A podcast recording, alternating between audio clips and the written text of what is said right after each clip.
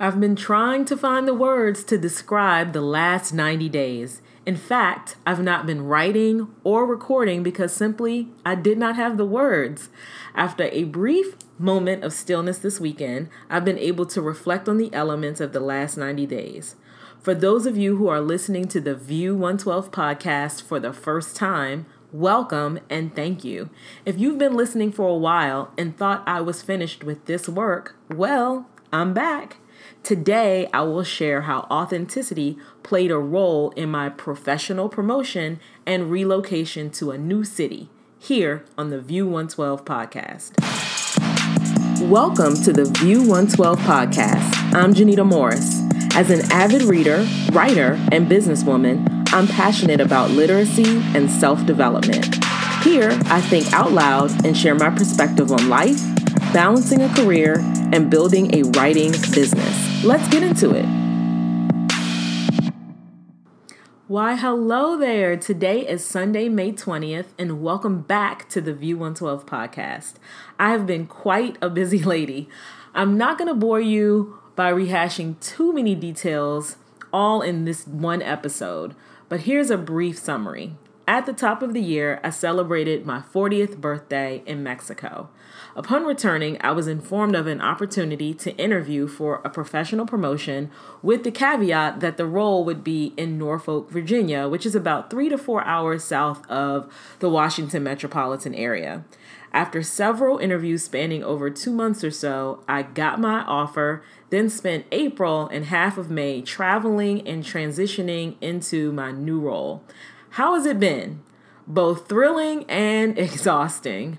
Since this podcast is focused on self development, books, and business, I have many elements to share how I got through this first half of 2018 as I prepared to interview, transition, and now start a new life and work in a different city.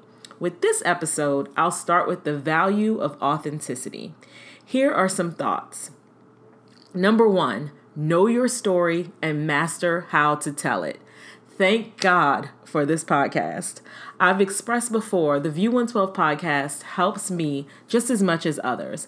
Many of the episodes encourage me, they focus me, and they allow me to reflect on successes and failures. One tip I've shared often is to practice telling your story repeatedly. Honestly and without intent, this podcast has allowed me to hone in on my story and how to tell it. During the last four months, I've told my story a lot.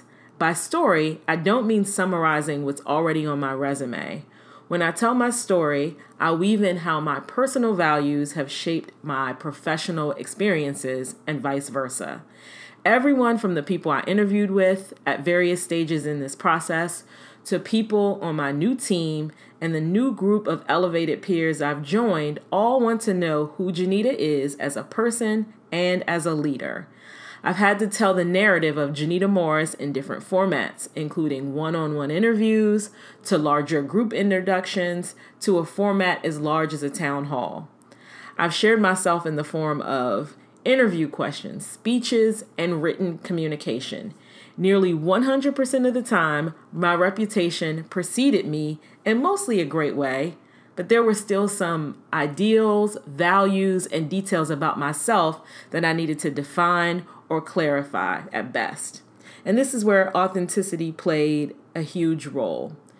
During an interview process and joining a new team, of course, everyone wants to know examples of your success, but people will also ask you in a variety of ways to expose your shortcomings. One quick example, a topic I have always had a level of discomfort about, is my education. Failing my senior thesis in college happened almost 20 years ago, and guys, it's still with me. Since where I went to college is on my resume, it has come up in just about every interview. Since this position is in the city next over from Hampton University, the thought was since I was alumni, I would have great connection to this community and to the team. What people don't know though is for years I associate this area with one of the biggest failures of my life. This area always reminded me of that failure.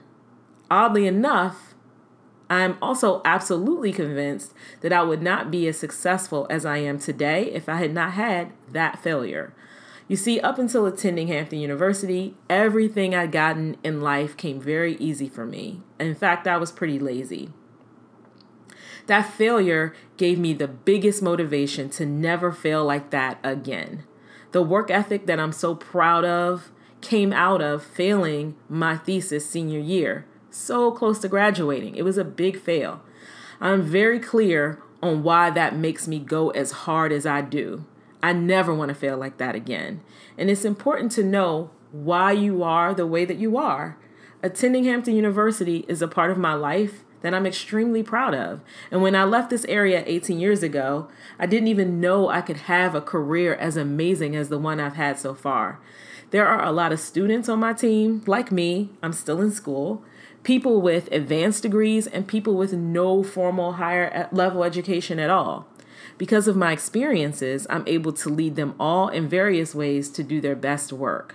But being vulnerable and honest about it gives me more power and makes me more relatable. Being authentic is how I really connect to this community and to this team.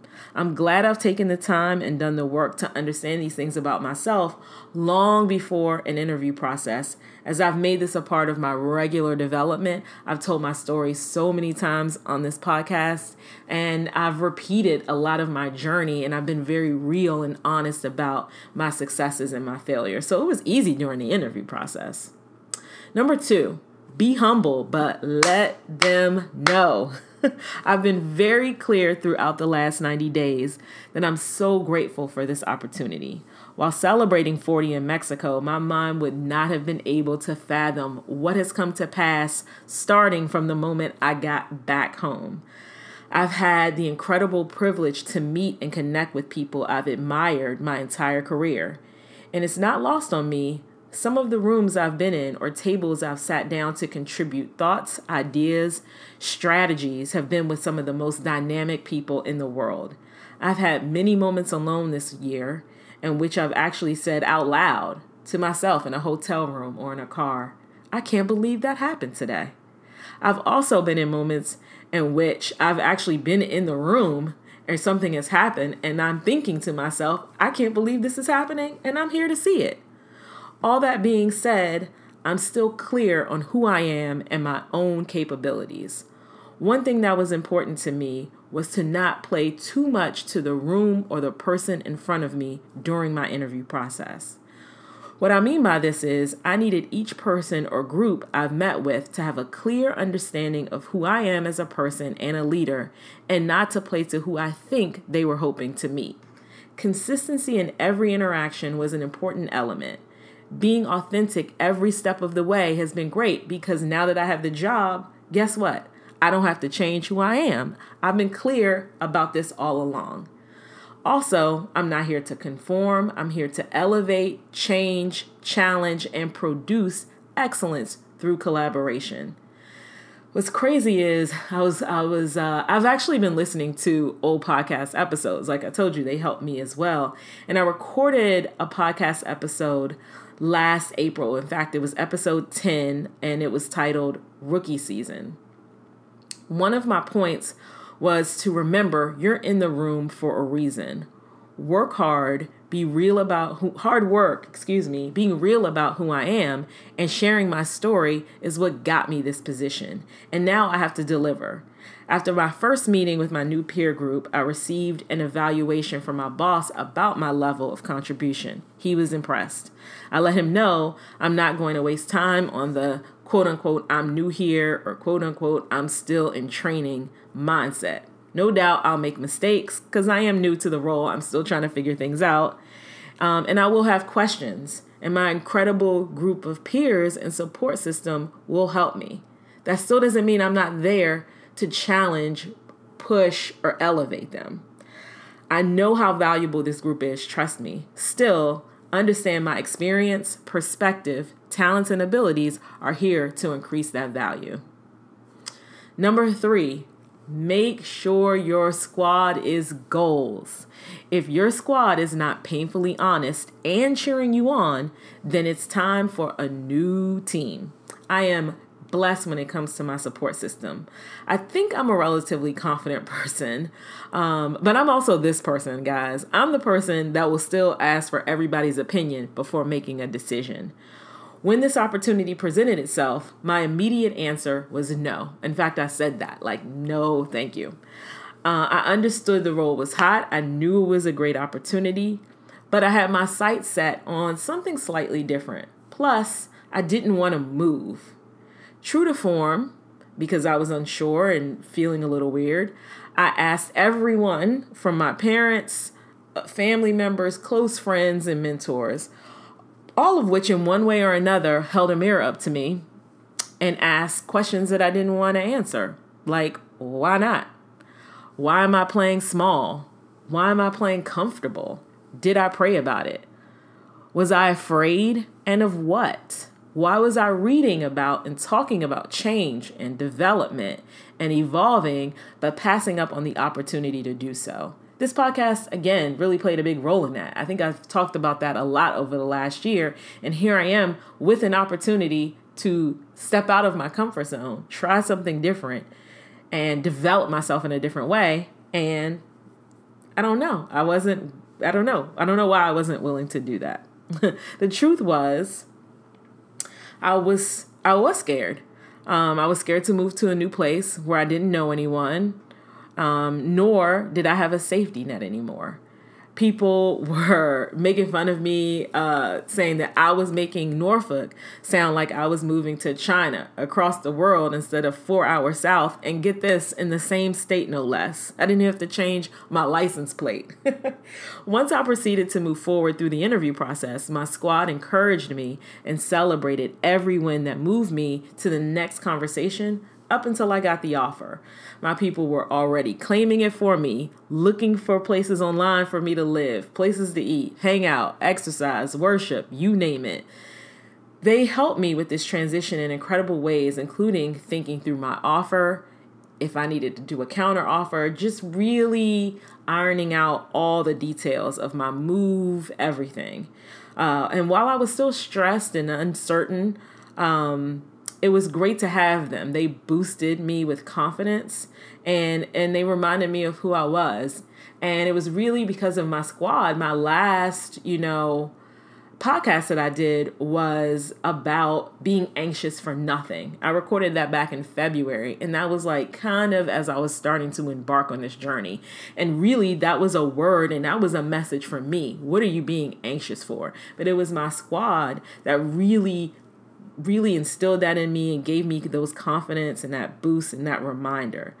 Some of my squad is family that I've been blessed with, while others are mentors and friends and colleagues that I've curated to be around me. Having both have been an integral part of my success and sanity. Tomorrow, I start my first full week at work Oh my goodness, with no more training and no more transitioning, I am officially a resident of the city of Norfolk. Tomorrow, I also start another semester of classes. Yep, your girl is back at that too. So uh, I'm glad to be back. Thank you so much for listening. Oh, and thank you. Oh my goodness. Thank you so much for sharing my work. I've had more subscribers and more listeners during this transition period. Thanks to you all sharing my content. I've been blown away by either people DMing me on Instagram or sending me emails or someone saying, hey, they heard about my podcast from this person and they binged listened. And like, I'm looking at some of the analytics and my numbers. Some of these months are better than they've ever been. And I haven't recorded anything. So thank you. I, that's because of y'all. So thank you so much. You have no idea what it means to me. Um, until next time, if you're looking for me anywhere on the internet, uh, from a social media standpoint, I am on Instagram at Jeanita Morris. Um, and uh, my website is view112.com, V I E W 112.com. You can also email me at Jeanita Morris, J E A N I T A M O R R I S, at view112.com. Thank you so much for listening. Bye.